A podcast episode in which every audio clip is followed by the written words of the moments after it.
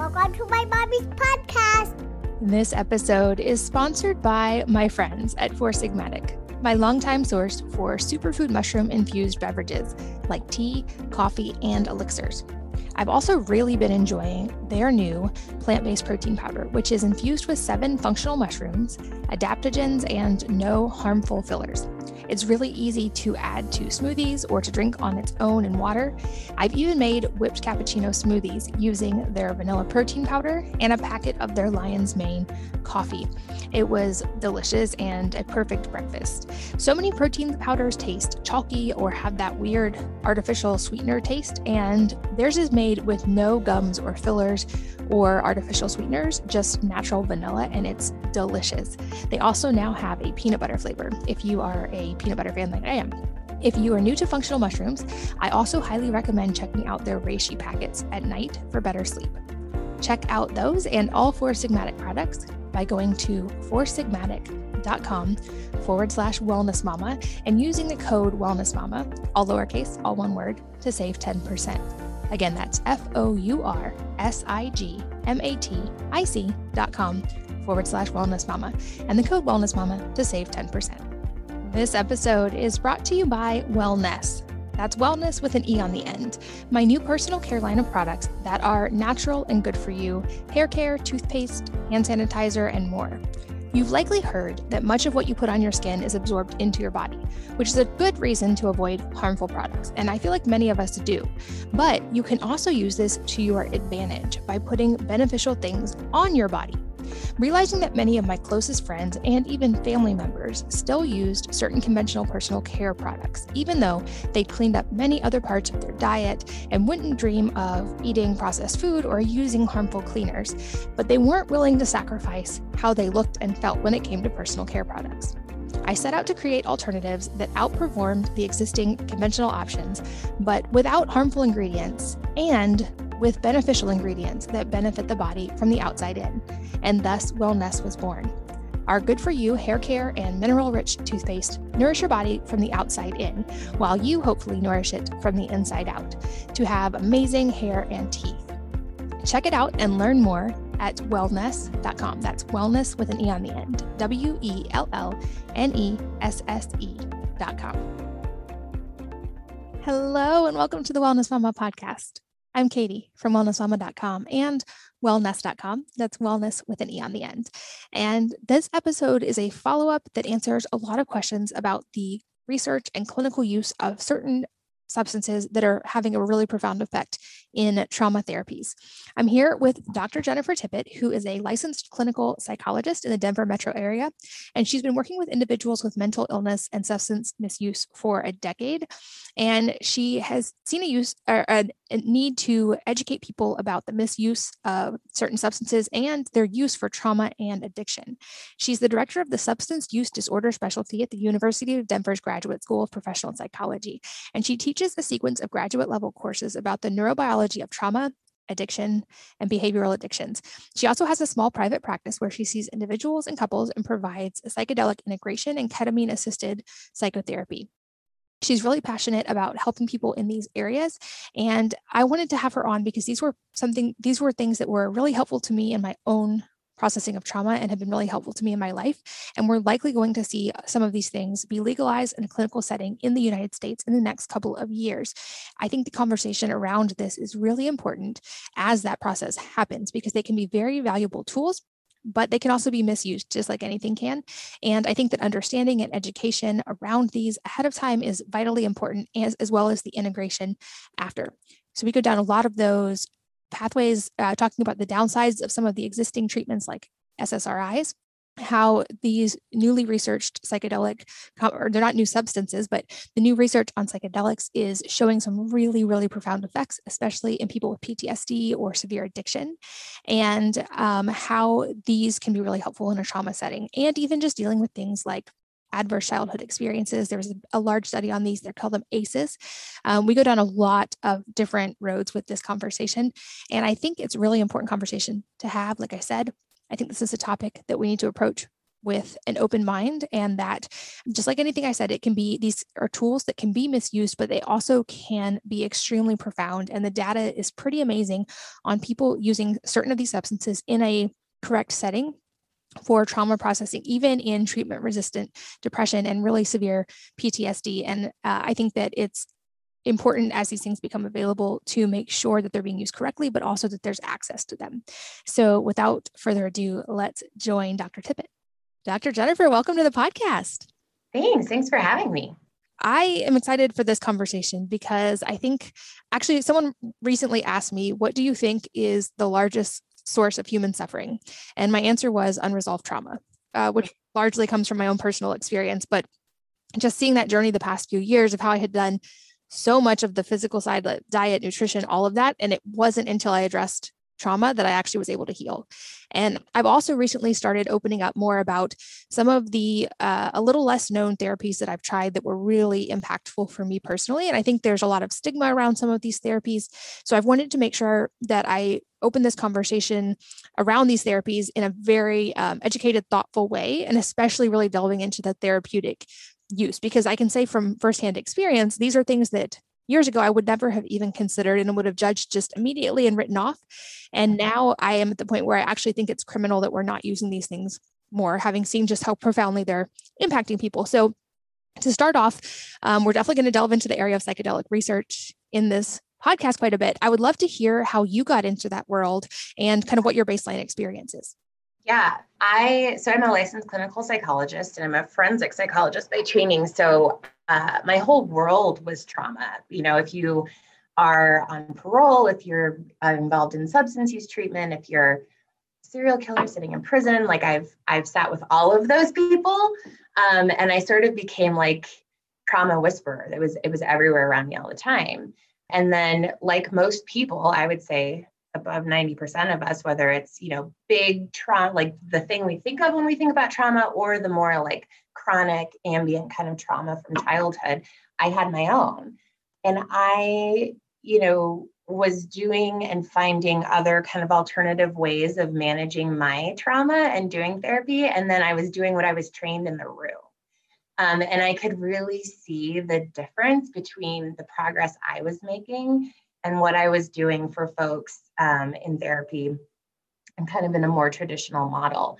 And, you know, to your point, Katie, like this was really not talked about for for a good chunk of time. A lot of us saw that there was there had been good research and there was maybe something to be done. And a lot of us were having our own experiences and understanding that this could be powerful but we couldn't talk about it. Um, so we're just now finally getting to be able to talk about it. So i um, took a position as the director of the substance use disorder specialty for um, University of Denver. And one of the things that I was able to then do was start looking into research and talking about and teaching about both trauma and um, the use of psychedelics to treat trauma. So eventually, this is a very long-winded answer to your question. I took what I would had been trained to do um, and what I knew from my own personal experience worked, and I was able to bring them together in a way that I think is going to be hugely powerful um, in this field. And I think that's so important to really talk about this part where it's being used in, it's being researched extensive research right now. It's being used by therapists in very careful clinical settings, and the results are truly astounding of what we're seeing. I know the PTSD trials are absolutely incredible, and these are we're we're talking about patients with massive depressive episodes or PTSD that are non-responsive to other medical interventions. And I understand certainly why there's a stigma about certain substances. I think a lot of drugs get lumped into one category, but my thought is like anything, anything can be abused. We see people abuse food all the time, abuse alcohol all the time. Even pharmaceutical drugs that are approved can be abused. And so I think that's really important to have the conversation about context. And it seems like when the context is carefully curated and we're talking about a clinical setting, we're seeing really incredible, incredible results. And I'm curious, why do you think we're seeing such a swell of interest now in the research around this topic and in people being willing to try it? Yeah, first i want to say i really appreciate your point about you know i tell my students all the time there is no such thing as a bad substance it's just about how you use it right? So even heroin that's found in morphine which we use in medical settings. Like we there is no such thing as bad. Um, we make things bad.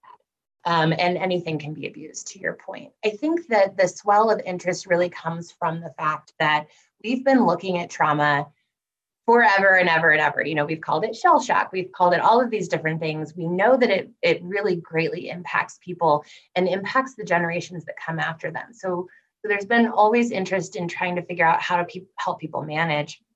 The first thing we came up with was SSRIs, and that got huge. Most people don't know or realize that SSRIs don't work for more than half of the population. Um, and so you know, I think there's been a real hunger for finding something that did anything to help at all.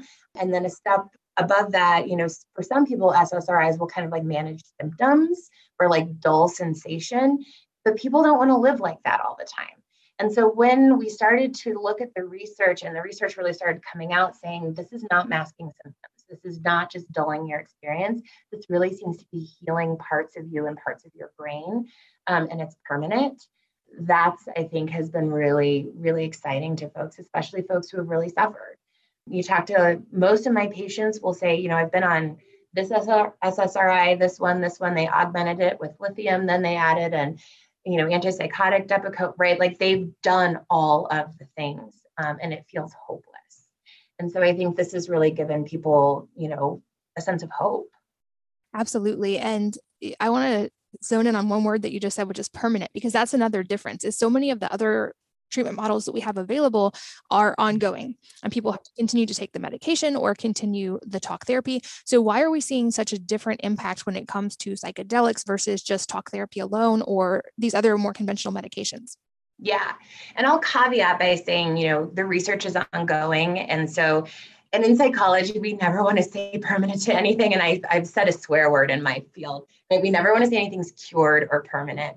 Although a lot of us like really secretly are like permanent. Um, so, you know, I think that what we're seeing is that this works at a brain level. Um, there seems to be some neurological and regulatory system changes that occur with the use of psychedelics. Not necessarily, I mean, I think you will still get some benefit if you are just taking them recreationally and running around in a field talking to God, you might have some insights and some perspectives that are great.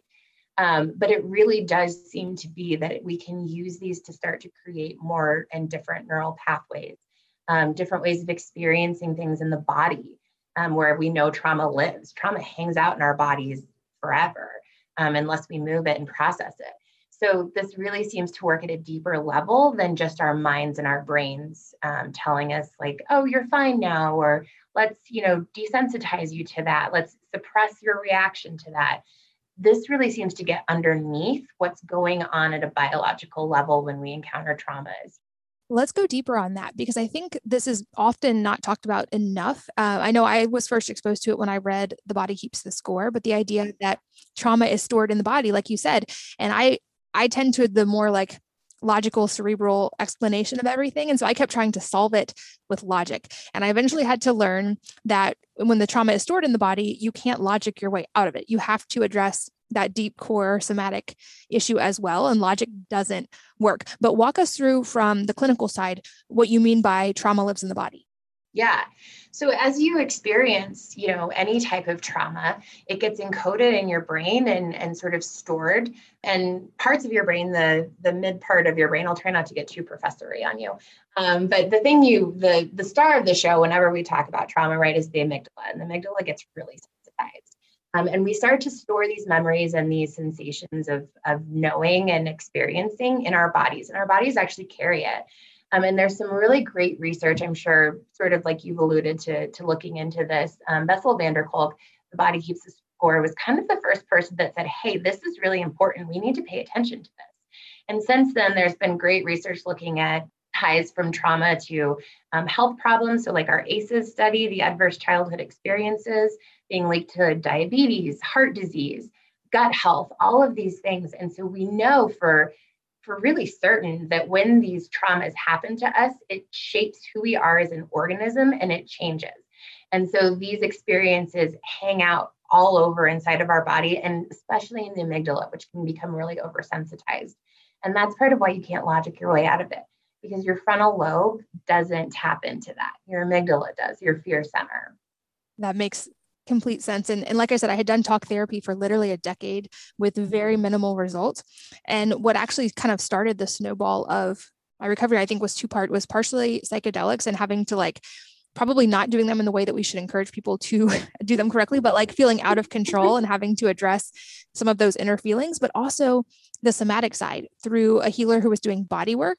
And after that session, I literally shook for two hours, like that kind of like adrenaline release shaking, I'm guessing is what was happening. And I, I thought mm-hmm. about it and realized, you know, animals have near death experiences all the time and they don't walk around with PTSD, but they do that. They like almost die and then they shake and they like process it through their bodies. Whereas humans, we have the ability to like bottle it up, lock down, build walls, and then we're in the sympathetic nervous system state and it's not safe to process those things.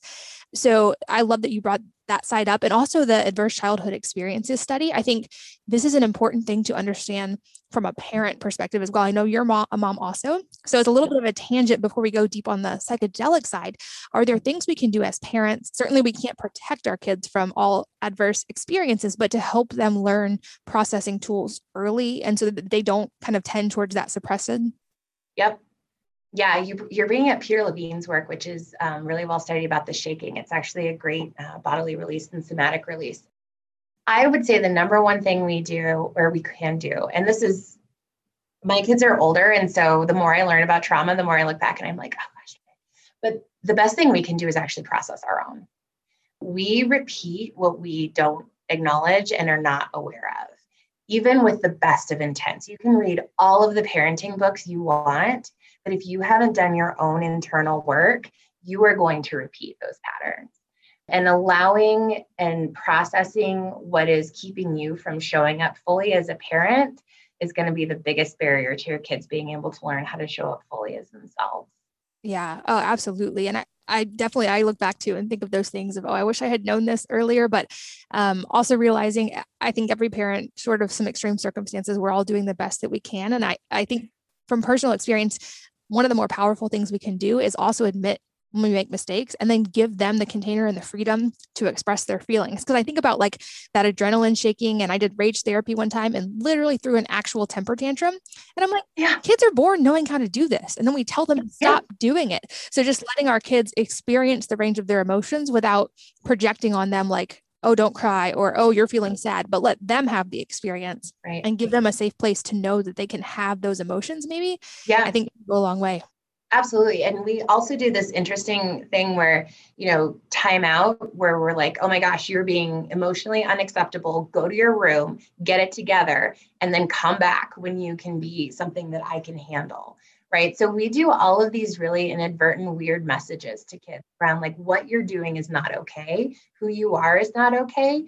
Go away or change it so that I am more comfortable with what's happening, and then you will be accepted. And so, really, for us doing the internal work of like, why, when my kid tantrums, do I get so flooded? Do I get so overwhelmed? Do I feel shame if people are watching? Right? Like, that's us any tips from the parent side of because certainly children will experience intense emotions as far as like the best i've kind of figured out with them is to ask them like what do you need? Do you want space to process this? Do you want to go outside and do something active to help your body work through this? What do you need? But i don't feel like i have a perfect handle on this either. Yeah i don't think to your point we're all doing the best we can right? And i don't think any of us have a perfect handle on it I have two teenagers, and so I have the luxury of being able to talk out a lot of things with them. And especially my daughter, who's almost 18, we have some great conversations around, like, oh, wow, you're really dysregulated right now. Let's talk about what's happening for you. And so with little kids, I think even just reflecting back and saying that it's okay. You know, wow, you're really angry right now. And I can understand why you're angry. I would want that candy bar too.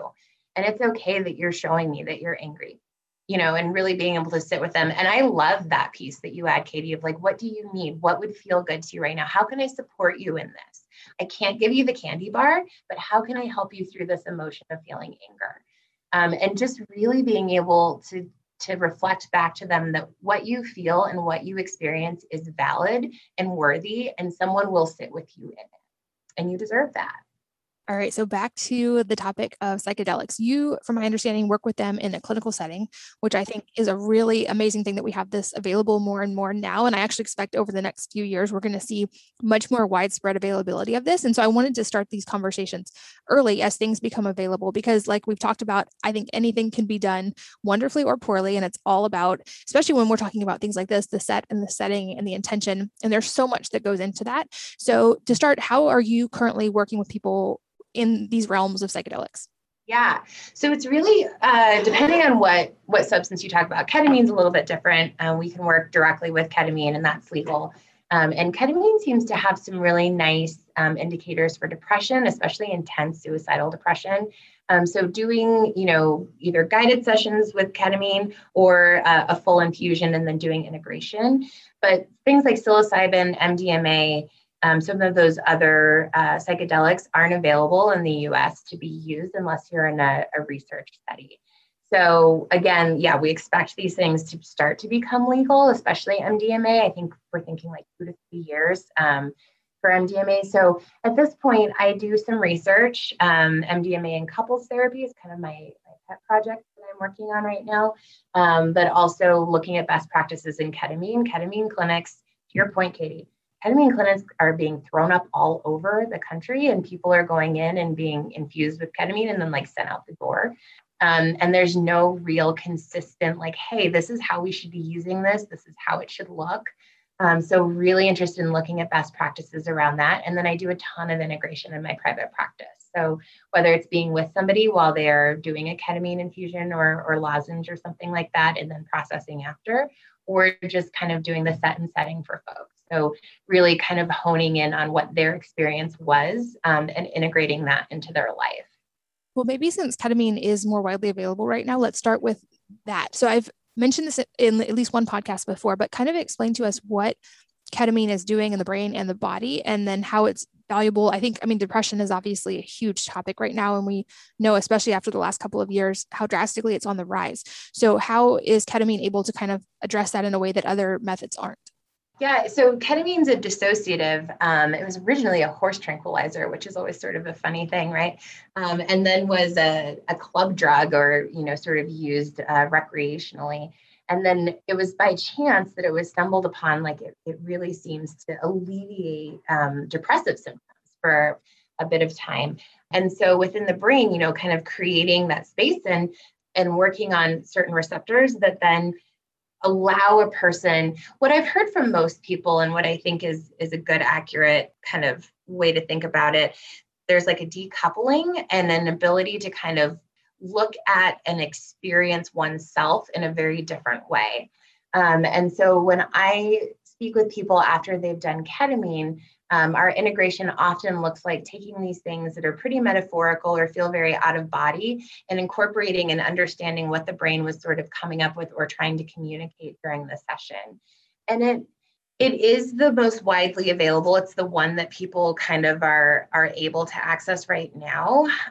The effects of it are a little less how to say this it's it's maybe the one that is a little more short term as far as gains go um, and it may be something that people you know kind of need to continue to do or continue to to have again we don't have a lot of best practices around it so that's that's not necessarily fair of me to say but that's what the early stuff is looking like is that it doesn't last quite as long got it okay and then beyond there you've also mentioned MDMA therapy, which I know that MAPS is doing some studies on this. We're seeing, I believe it got through the next round of clinical studies very recently.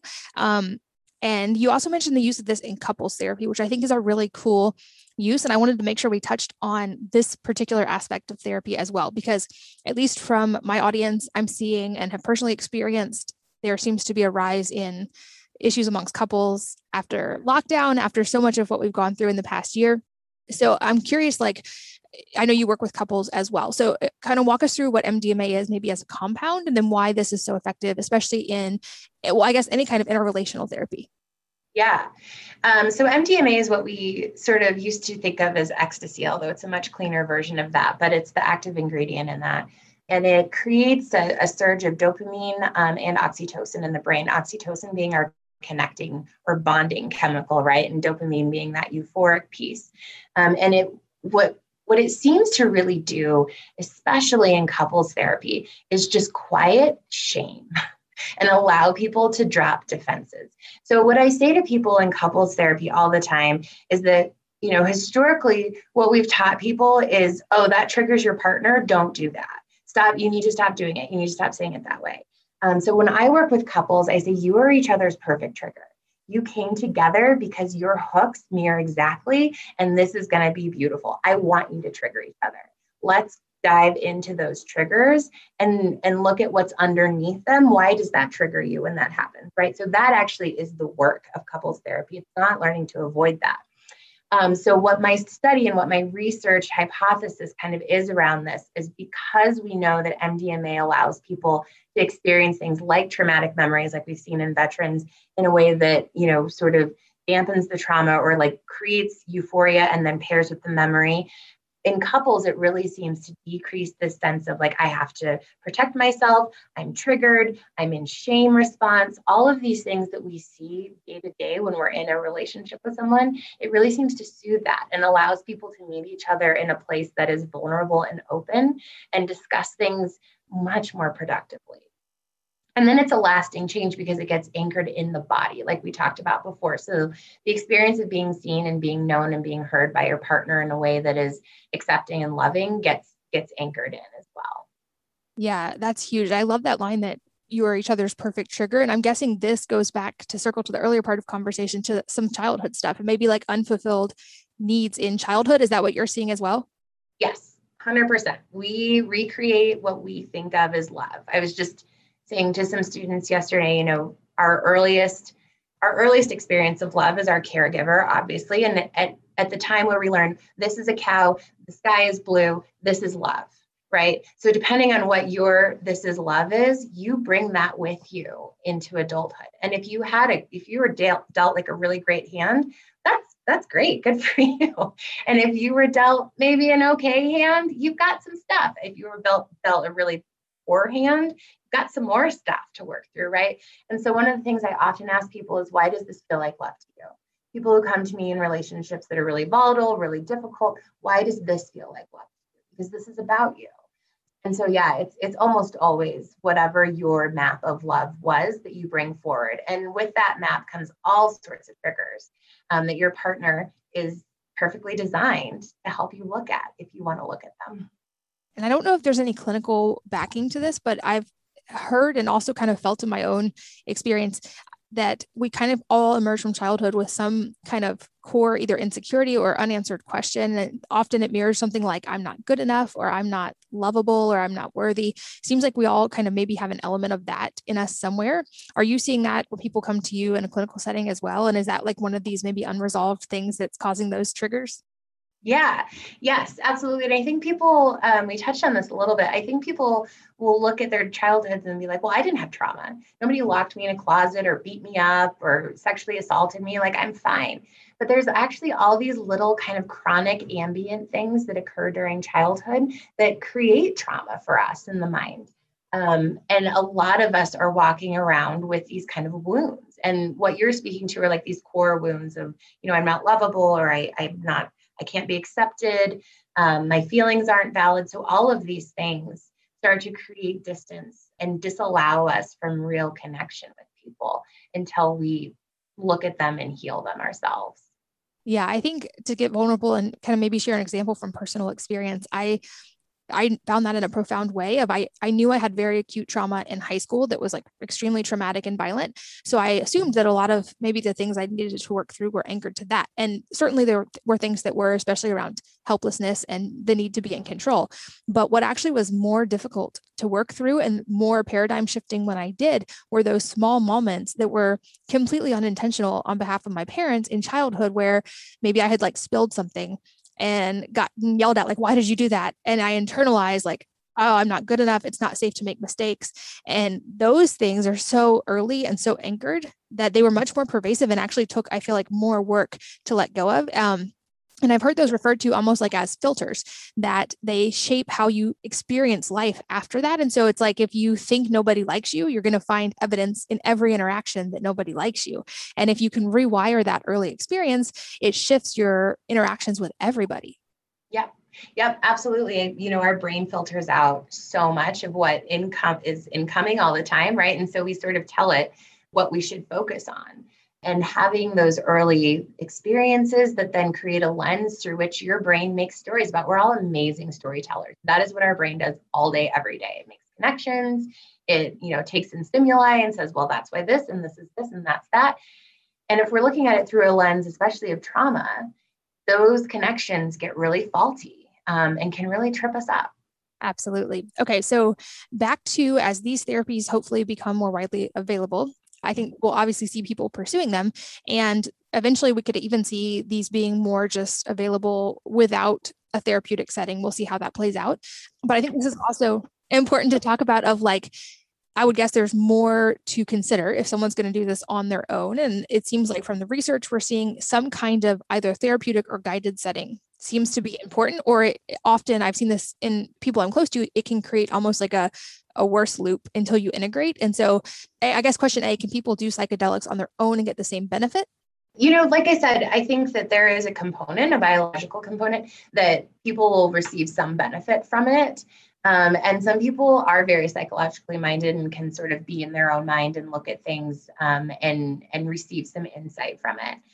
I strongly soapbox of mine um, to get maximum benefit. Really, that integration piece is so incredibly important. Um, and I think set is as well. So people talk about having a bad trip, and I always say there's not any such thing as a bad trip. There's a challenging trip. Um, but being able to set yourself up with a appropriate expectations of you're not going to take um, you're not going to eat mag- magic mushrooms as you know people sort of commonly call them and then be all better right that's not you know so setting some realistic expectations having an idea of what you're maybe wanting to go in to try to find and then being open to having a very different experience if that's not where your experience is meant to go but then being able to integrate whatever does happen. So having a psychedelic experience is sort of like shaking a snow globe. And then you have all those little pieces, right, falling down all over the place. And if you, A, don't let them settle, some people don't do that. They'll start doing, um, you know, they'll be like, I did five ayahuasca ceremonies in six months. And you're like, whatever for?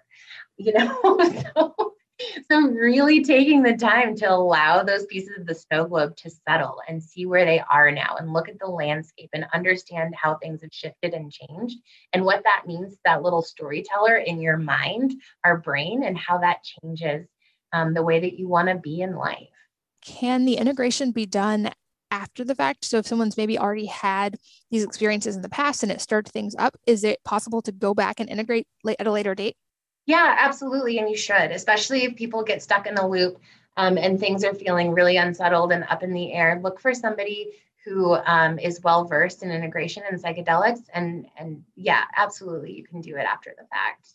And I will definitely put some resources in the show notes for anybody listening, um, both of the things that are currently legal in the US so people can find that. And I know there are therapists who are using ketamine with good results. Um, there are also availability of some of these things out of the country, which are some of the options I've pursued so that it is legal at certain, certain places in the world.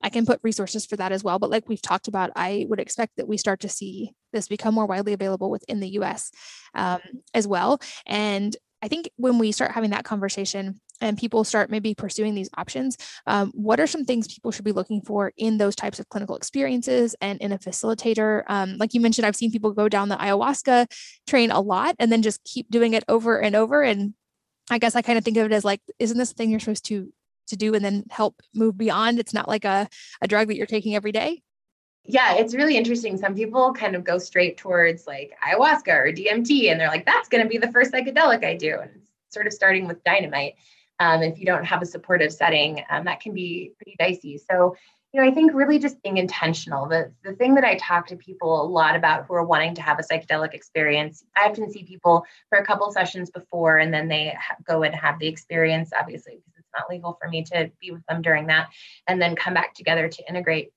we talk a lot about intention. What is it that you're wanting to get out of this? What are you wanting to, where are you wanting to go? And then that should really guide which medicine or compound or substance um, you're planning to take. So when you think about, you know, practitioners and um, facilitators and what to look for, a somebody who's really going to be intentional with you and not just say, here, this is the thing you should take. It works for everybody. It'll work like this, and you'll be fixed That's the other thing I hear so often that makes me really nervous is if you just take some MDMA, you won't have trauma anymore. That's not how it works. Um, substances are a tool. They're a tool to do deep inner work. They are not a cure. They are not going to fix everything. You still have to do the work, unfortunately. I would love if it was like Tylenol and we just could give you some substance and send you on your way. Um, but that's not how the mind works. So, people who are advertising differently, I would be really wary of. Anyone who says that integration work is not important or you don't need it, I would be super wary of that. And I know there's a lot of practitioners who are sort of underground in providing substance, and there's not a lot of support or education, um, either on the side of the facilitator or intentionality about what the group looks like. I would always be really wary of things like that. And then finally, anyone who's like, oh, you should come, you know, every week, every two weeks, every month let that stuff settle. Let it be for a bit. Um, I think people start to chase the feeling of belonging. Um, for some folks, the first time they do a psychedelic, especially MDMA, it's the first time they've ever felt love in their body. It's the first time they've ever felt peace in their body. This is a big deal for our nervous system. And some folks can get stuck trying to chase it again instead of learn how to create it in their lives. And so just being really like mindful and intentional about how you're going to use the substance and um, who you're going to use it with. And is it accurate to say that maybe the more intense the thing that you're trying to work through, the more potential for an, an intense experience that you could have? It can be, although often folks with really intense trauma or who are wanting to, to work through intense trauma don't get there for a while because they have had to be in survival mode for so long that there, there's a lot of defenses and a lot of blockages to even being able to touch that. So some folks are really disappointed. They're like, I wanted to have this big, huge, intense experience. And it's reflecting back to them, like I said, well, this was the first time you ever felt peace. This was the first time you ever felt belonging. Like, that's really nice. It's the first time you ever felt safety and anchored into that. That's the beginning point to being able to get there. I mean, if you hit it hard with something like ayahuasca or DMT, you're going to have an intense experience for sure. But what that is or what that looks like or how you relate to it might might be very different. Have you seen cases where, especially if people have like disassociation from their body to an extreme degree based on trauma, that it's actually hard for them to be able to actually even have an experience? Because I've heard of a couple cases of this where people, due to some really severe either body trauma or mental trauma that was directed at the body, can even take some of these substances and have trouble feeling any effect whatsoever. Yep, I've definitely seen that. And being able to work through and that's a that's a part where prep work and we call it set but but i would even expand that more to just groundwork psych- psychotherapy and somatic work will really go a long way for those folks if you had intense body trauma or that really intense early trauma where you're dissociating, that's what I call a tiny human defense. So um, we learn intense dissociation when we're very tiny because something really terrible is happening to us. And that's how the body literally survived. It's a last ditch effort for the body to survive whatever's happening to it.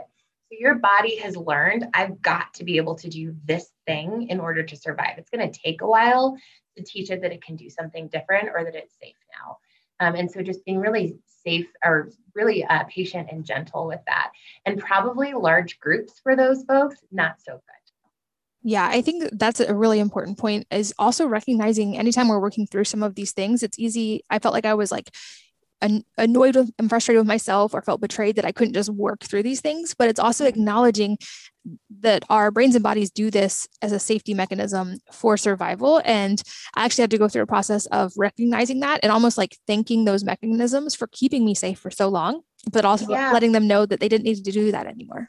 Yeah, that's such a beautiful um, that's beautiful work to do to be able to whether you think of it as mechanisms or you think of it as parts of yourself however it best conceptualizes in your head and really acknowledging like the gift of right? The gift of survival the gift of you know being kept safe um, whatever it is and and we don't need it anymore.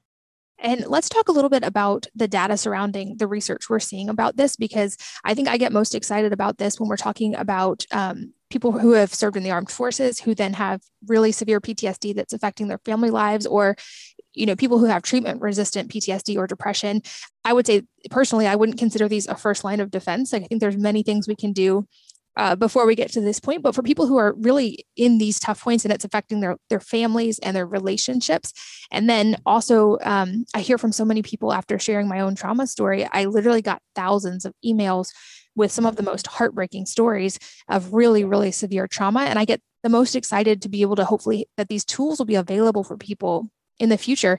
Um, but let's talk about the data of what we're seeing in the research because it really is astounding to me some of the results we're seeing. Yeah, yeah. I mean, you're seeing um, huge numbers of of change, um, even in you know double blind studies.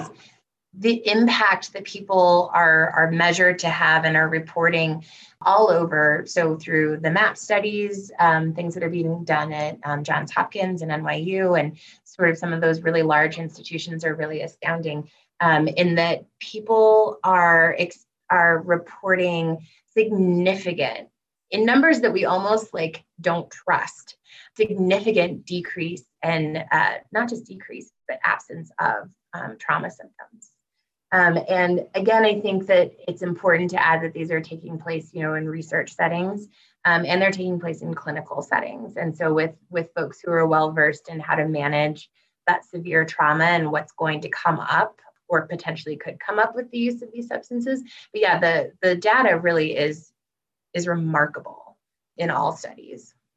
Yeah, that blew my mind when I read that people who have been resistant to other forms of treatment, it's not just like they had marginal improvement, but they had resolution of all their really severe symptoms. And certainly at the extreme end, which is definitely not legal in the US, but things like iboga for even severe addiction to things like heroin and meth resolving in a very short amount of time. So that's why I said at the beginning, I think at the very least, we need to be open to these conversations because when you have people who are having truly like life threatening whether it be trauma whether it be addiction um, it's horrible that they don't have these tools available this episode is sponsored by my friends at Four Sigmatic, my longtime source for superfood mushroom infused beverages like tea, coffee, and elixirs. I've also really been enjoying their new plant based protein powder, which is infused with seven functional mushrooms, adaptogens, and no harmful fillers. It's really easy to add to smoothies or to drink on its own in water. I've even made whipped cappuccino smoothies using their vanilla protein powder and a packet of their Lion's Mane coffee.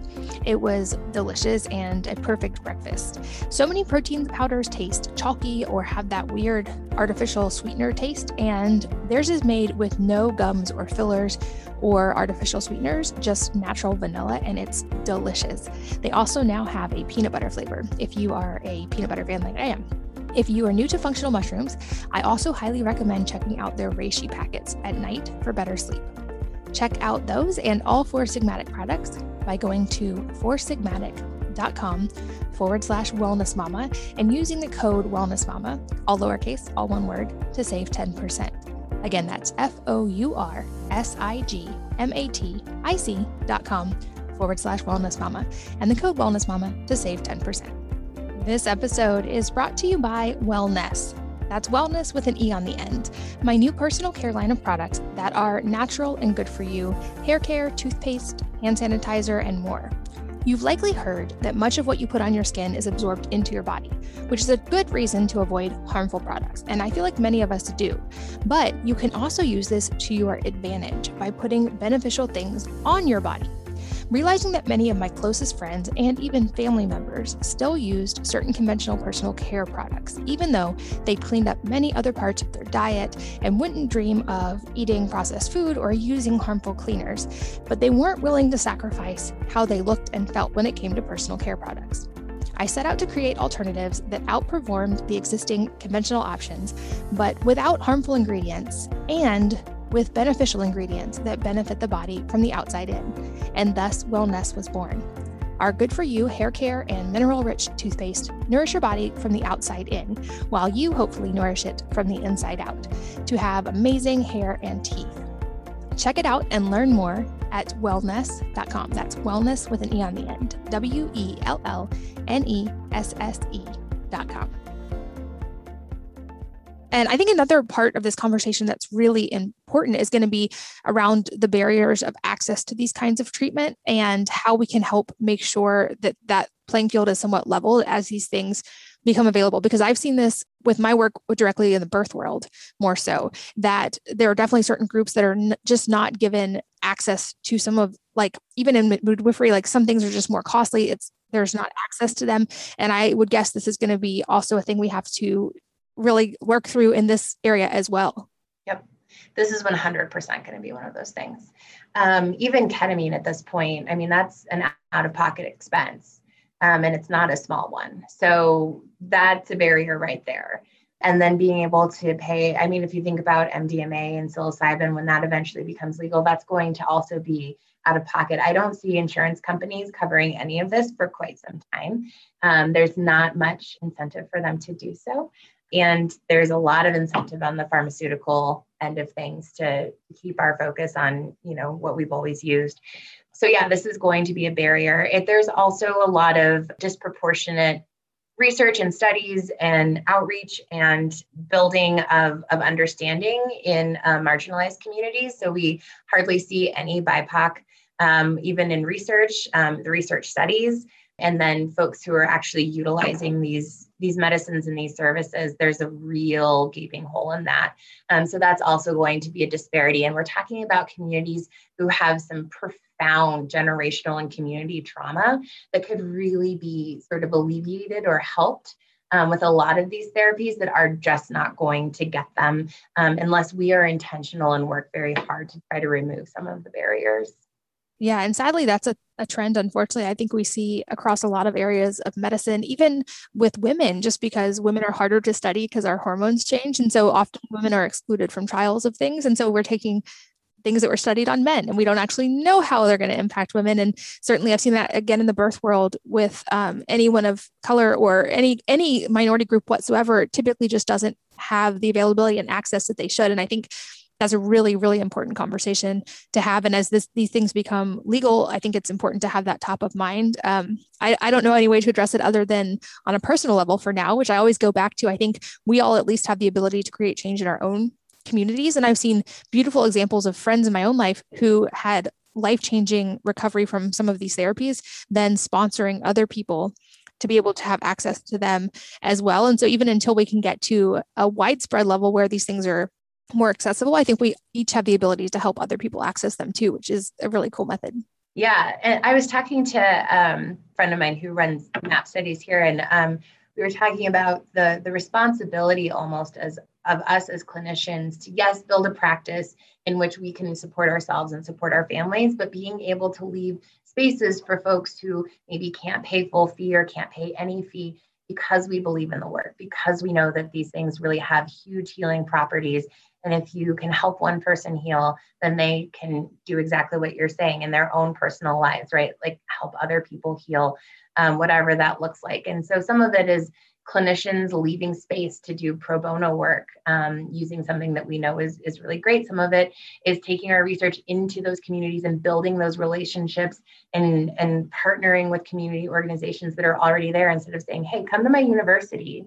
Don't worry about the five buses you have to get on and the fact that no one here looks like you. It's going to be fine. I promise. We're just going to give you some drugs. Don't worry about it. Like, especially my community, the Black community, we've got a whole thing around that like you really are going to have to work to break down some of the, that stigma and barriers um, we are as researchers and so i think there's ways to be intentional. I think there's things that we can do whether it's going to happen or not will remain to be seen. But there will always be some of us kind of in our own little corner of the world um, trying to make sure that there is equity in this as it moves forward. Yeah absolutely. I think anytime we're talking about any kind of honestly any therapy at all, but especially any substance based therapy, it's also important to touch on the safety and risks of such a thing because certainly nothing is without any risk, but it seems like being well prepared and understanding that is a big step in avoiding some of the downsides. And at least from my understanding, many of these things we're talking about are actually much safer and have fewer side effects and much less long term risk than things like SSRIs, for instance. But for people who are not familiar with these, they can certainly seem scary. So, walk us through what we need to understand about the risk and safety of going into any of these things. You bring up a really great point. And yes, it does seem that there are, you know, significantly decreased side effects. Um, I think some people talk about um, feeling maybe tired the next day. Maybe there's some mood fluctuation as chemistry sort of evens back out in the body. but it's it's very temporary. Uh, whereas with some of you know our other um, things that we use, SSRIs, antipsychotics, there's kind of a list um, of things. We don't see anything like neurotoxicity. I don't know if you remember when we were young, um, there's this thing floating out in the ether that if you did ecstasy, it was gonna like eat away your spinal cord or like get in your spinal fluid and stay forever. That's not real. So a lot of these things are dispelling myths that have been told to us. Acid's going to fry your brain. If you take LSD, that's it. You're going to be, you know, none of that's true. So some of this is dispelling myths around what the side effects are and really looking at the fact that there doesn't seem to be a lot of them. Um, we do at this point think that psychedelics are not well advised for folks who have a psychotic disorder, who have bipolar 1 disorder, things where there's a lot of psychiatric instability. We're not those have been that has been really ruled out of the studies or kind of um, left out. And so we don't know the impact but we don't think it's great. So i will recommend for folks who have like some of those more severe psychiatric illnesses that that maybe there's something better for them and so think I, I would say that that's our primary what we're looking at where do you think some of this stigma came from like some of those things you mentioned that were definitely like more widespread kind of accepted ideas um, before. And there's certainly like the reason we're having to work through the research on all of these is because they were banned. So where do you think some of those kind of things came from?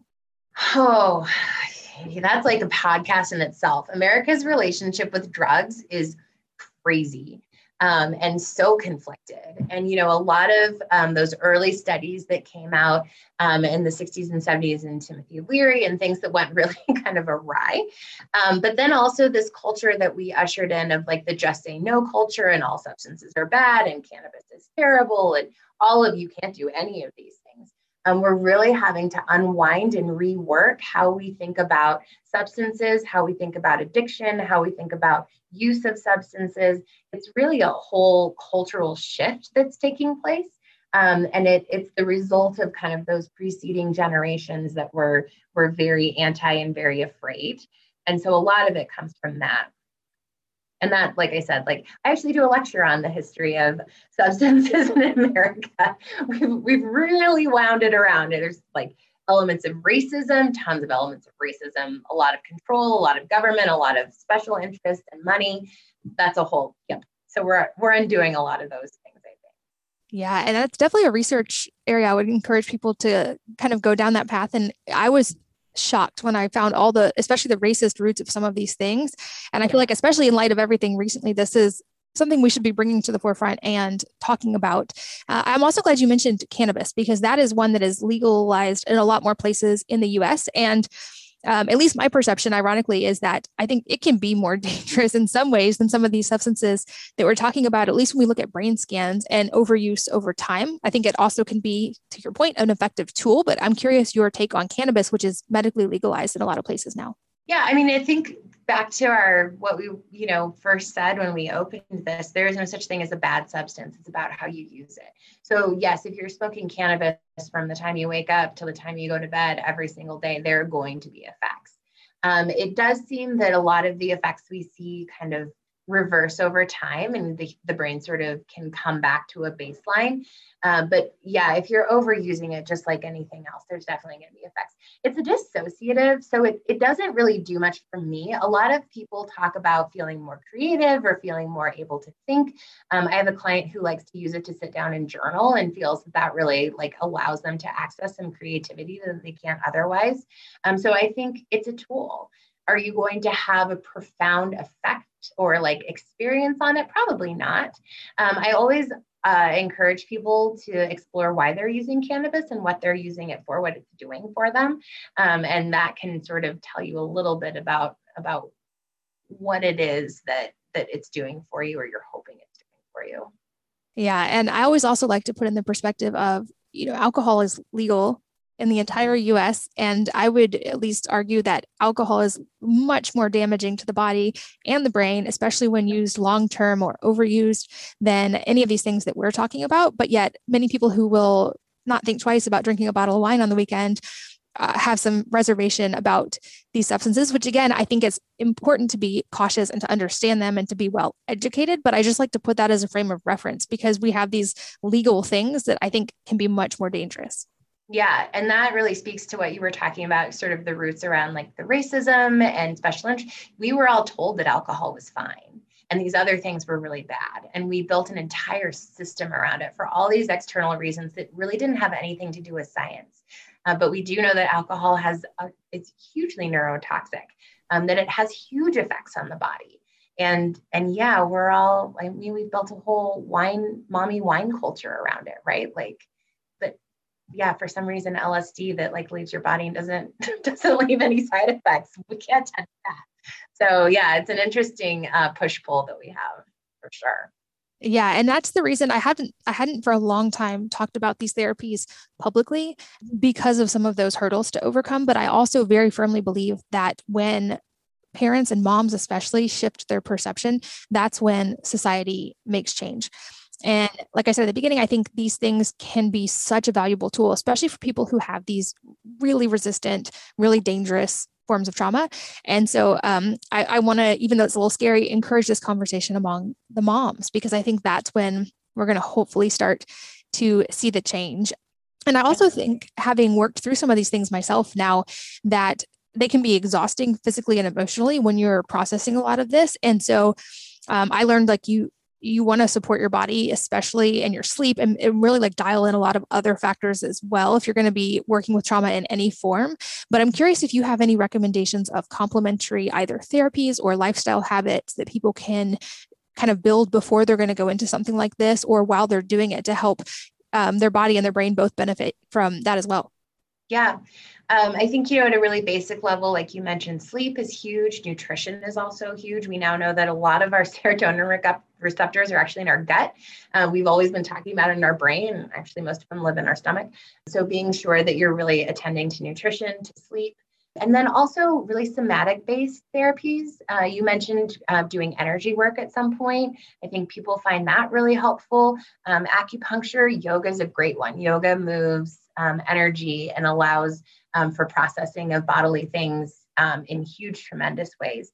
And so, you know, any of those things that you can do that sort of access and allow you to support being connected and feeling like you're nourishing yourself, I would I would absolutely recommend. Whether you're doing substances or not, if you have trauma, but um, especially if you're if you're looking to have an for sure. I definitely found any kind of movement and exercise really helpful, which we know also oxygenates the body and allows the brain to work better.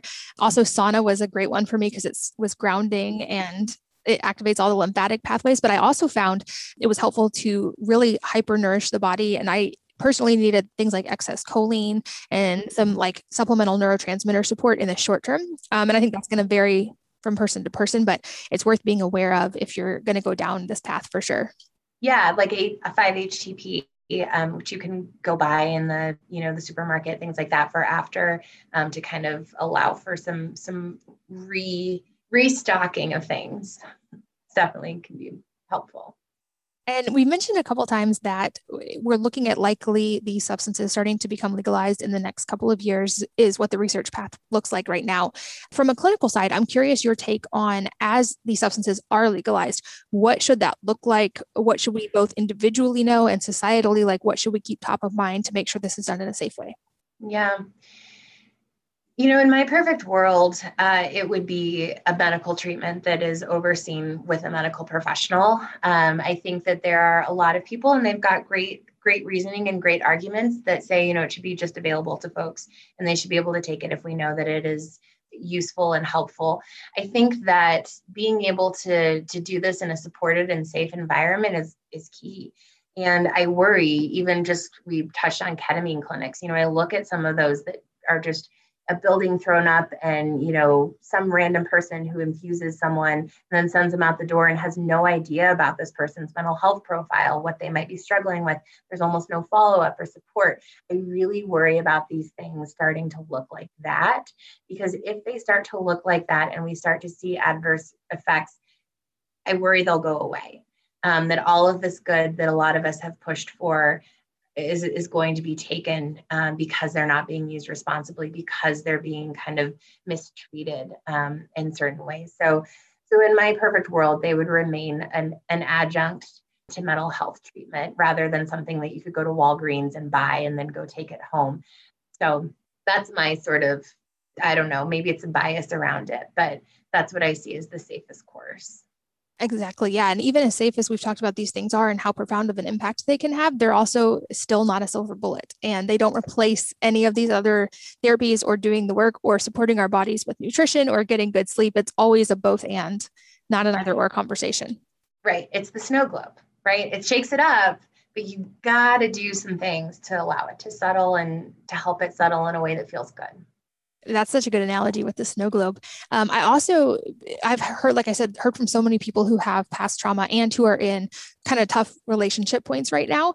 And I've been definitely wanting to find tangible resources to connect them with. So I'm going to make sure I put the links in the show notes. But if anybody wants to connect and work with you directly, is there a way for them to do that? Yeah, I have a, a website. It's um, drjennifertippett.com. Um, and I do um, integration coaching. So, folks who have had um, a psychedelic experience or want to. And then I also do couples coaching. Um, and like I said, I'm a little, I'm a little different than the traditional, oh, stop doing that. It's more, let's keep doing that and let's figure out why it's creating this reaction. Um, so, really wanting to work through some stuff. I love that. You especially to circle back one more time to you saying, you know, couples being each other's perfect trigger. And the the person who helped me kind of like break open that shell the first time, and I had that really somatic experience. Um, something he says often is never waste a trigger. Yeah. And I think that's also a very cool thing, just in any kind of work that we're doing, is to remember that like we don't have to resist all of these things. We can actually learn from them. And when you frame any kind of work from the perspective of what can I learn from this versus how do I fight this, you have a totally different experience, psychedelic or not. Yep. Yep. And you can actually start reframing your relationship around your partner triggering you to thank you. Thank you for triggering me in this way. So I now get the gift of looking at what this is and healing it myself. And that ripples to our our children as well. I think I've always said my kids are my greatest teachers. And especially when they trigger us, they're so often a reflection of things in ourselves. Yes. Hundred percent. Well, as we get close to the end of our time, another question I love to ask is if there's a book or a number of books that have had a profound impact on your life, and if so, what they are and why. Yeah, um, I love that question. I think, you know, The Body Keeps the Score um, is one of the big ones, especially for me professionally. Just um, it made so much intuitive sense once I read it. Um, I've been working with addiction for years and really came to conceptualize that as a manifestation of trauma rather than its own kind of behavioral thing when you stop. And so Bessel van der Kolk's work um, really spoke to me in a way that was affirming, like, yes, you are correct. This is this is what's happening. Um, I think personally, and I'm sure this has been said on your podcast, it's going to sound really cliche, but I'm going to do it anyway. Daring Greatly by Brene Brown, that changed who I was as a changed who I was as a person, as a mom, as a clinician. It changed how I do therapy. It changed how I talk to people. It was it was amazing for me. And um, I think understanding shame and connection is two of our biggest drivers for me professionally. I see it all the time, and personally, being able to be aware and tap into that, it will move mountains. So I think that was. I'm sure people have said that one before, but I mean, why wouldn't you? She's incredible. Brene Brown's amazing. Yeah. And even if you've read it, it's worth the reread. I agree. It's one that I'll encourage my kids as they get older to read Definitely. as well, for sure. Any parting advice for the listeners today? I feel like we're going to have a lot of topics we could springboard and probably do a whole round two just on couples therapy, but any parting advice for today? You know, I, I think my advice would be to be open, to be open and to, to do whatever level of research um, or reach out for supports and, and information that you can. Um, this, I I think will be the next biggest thing in mental health treatment and psychotherapy. And so, the more information that you can give yourself about it, and the more you can approach it with openness and curiosity, um, the more benefit I think it will be for you. Amazing. And I would love to say out loud, I want to have you for round two one day, hopefully soon. Oh, I would love that. That'd be great. Awesome. Well, thank you for your time today. Like I said, I think this is a very important and very timely topic, and I'm grateful for the research and the work that you're doing and for the clinical work you're doing helping people process. Oh, thank you. I really appreciate it, Katie. It's been great. And thank you guys for listening and for sharing your most valuable resources, your time, and your energy with us today. We're both so grateful that you did. And I hope that you'll join me again on the next episode of the Wellness Mama podcast. If you're enjoying these interviews, would you please take two minutes to leave a rating or review on iTunes for me? Doing this helps more people to find the podcast, which means even more moms and families can benefit from the information. I really appreciate your time, and thanks as always for listening.